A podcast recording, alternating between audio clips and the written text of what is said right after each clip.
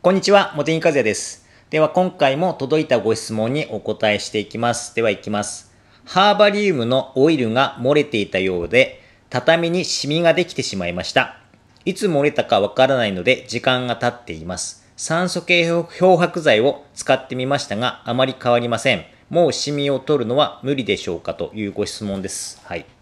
ハーバリウム、わかります？あの、小瓶にオイルを入れて、あの、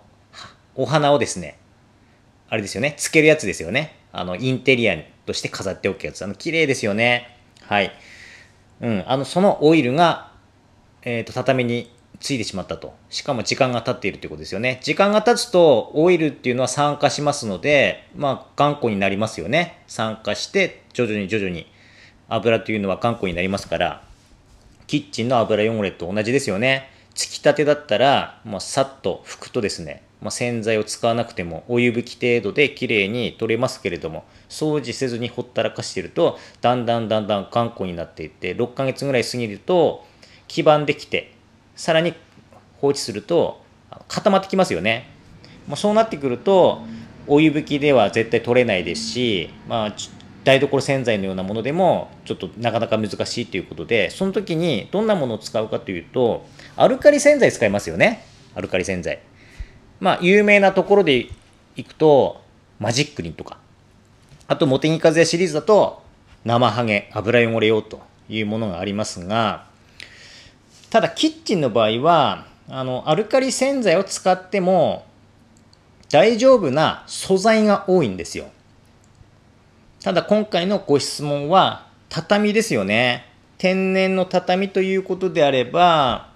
あまりアルカリが強いものを使うとですね、傷んだり変色してしまう可能性がありますから、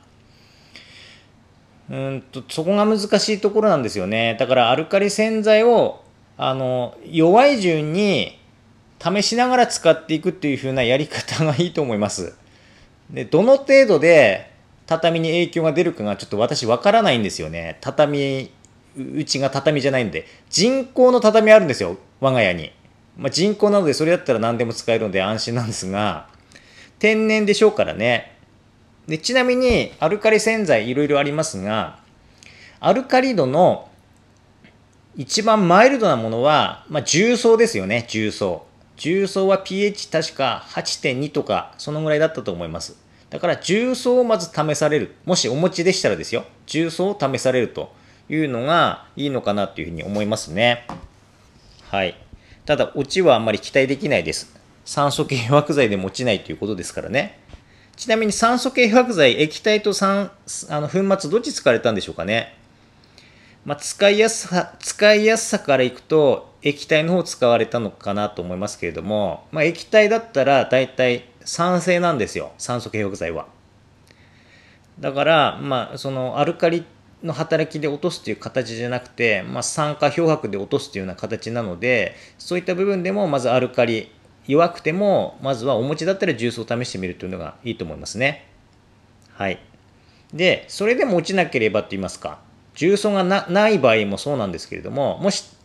うちにですねセスキ炭酸ソーダをお持ちでしたら、まあ、セスキ炭酸ソーダを使ってみるという方法ですね。セスキ炭酸ソーダは9.8ぐらいあるんですよ、pH が。だから、重曹よりはよく落ちます。はい。その分、畳に対する変色、痛みのリスクも高まりますので、そこは注意しながら、目立たないところで試すなりして使ってください。はい。まあ、さらにそれよりも強いものだと、あの、普通の炭酸ソーダ、ソーダ灰とかって言ったりしますけれども、まあそういったものもありますし、あとは水石鹸もアルカリなんですよ。水石鹸。あのお掃除用の水石鹸でなくても、え、ー、と、普通にですね、あの、手を洗ったり、体を洗う用の石鹸ですね。普通の液体石鹸でもう十分です。液体石鹸の場合は pH が、まあ、ものによりますけれども9、9前後はあると思います。はい。だから重曹とセスキのちょうど真ん中ぐらいの pH なのかなというふうに思いますのであの別にお掃除用じゃなくても体洗い用手洗い用でも何でもいいのでそれを試してみるっていうのも一つですねはいただハンドソープもボディーソープも石鹸のものと合成界面活性剤のものがあります合成界面活性剤のものはアルカリじゃないので、それはあまり効きません。あまりというか、まあ、界面活性剤の働きでも、汚れは、油汚れは落ちますから、まあ、試す価値はありますよね。それだったらでも台所洗剤使われた方がいいのかなっていうふうに思いますけれども、油汚れはアルカリで落とす方法と、海面活性剤で落とす方法がありますね。だから、海面活性剤で落とすっていう方法も全然ありなんですよね。だから台所洗剤をお湯で薄めて、それで拭くというやり方も十分ありですね。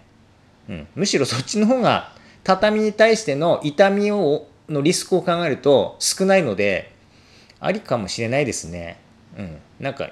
ここまで話してきていきなりシフトチェンジしてしまいますけれども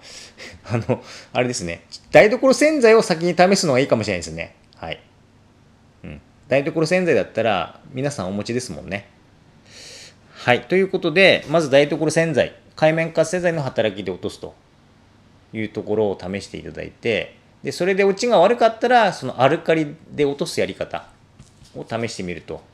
いうことになりますが、アルカリで落とすやり方の場合は、アルカリ度が強すぎると、まあ、繰り返しになりますが、畳を傷むリスクが高くなりますので、そうですね。あと、アルカリのものだと、話戻りますが、まあ、あのアルカリ電解水もアルカリで、これはですね、かなり高いですね。12.5ありますからね、pH が。だから傷むリスク結構ありますね。はい。マジックリンほどじゃないですけれども、茂木和也の生ハゲ、油汚れ用ほどじゃないですけれども、アルカリ電解水は pH が高いので、傷むリスクが高いですね。だから、セスキーぐらいでしょうかね。セスキーぐらい。セスセスキでも落ちがいまいち、台所洗剤でも落ちがいまいちだったら、セスキをお湯で溶かして、そこにですね、台所洗剤をピューとちょっと入れて、で、それで拭くというと、あの、あれですね、2つの働き利用できますからね。アルカリの働きと台所洗剤の海面活性剤の働き利用できて、しかもマジックリンほどですね、アルカリ度高くないっていうような自作の洗浄剤できますから、まあ、そういったので試してみてもいいと思います。はい。あちなみにですね、重曹を持ってるけれども、落ちが悪くて、次セスキー試してみたいということであれば、セスキーをですね、買わなくても、あの、重曹って pH が8.2ぐらいなんですが、それは水で溶かした時の話で、沸騰したお湯で、沸かしたお湯で溶かすと、10近くまで上がるんですよ。だから、セスキと同じぐらいのアルカリ度まで持っていけるんですよね、お湯で溶かすと。だから、そうやってお湯で溶かして、そこに台所洗剤を追加してやるとですね、とてもいいと思いますよ。あの、アルカリの働き、そして海面活性剤の働き、さらにお湯の働きを利用して、ダブトリプルの働きで油汚れを落とせますから、まあそういったところでしょうかね。はい。あの、くれぐれも畳の痛みだけは避けるように注意しながら試してみてください。はい。ということで、これで終わります。どうもありがとうございました。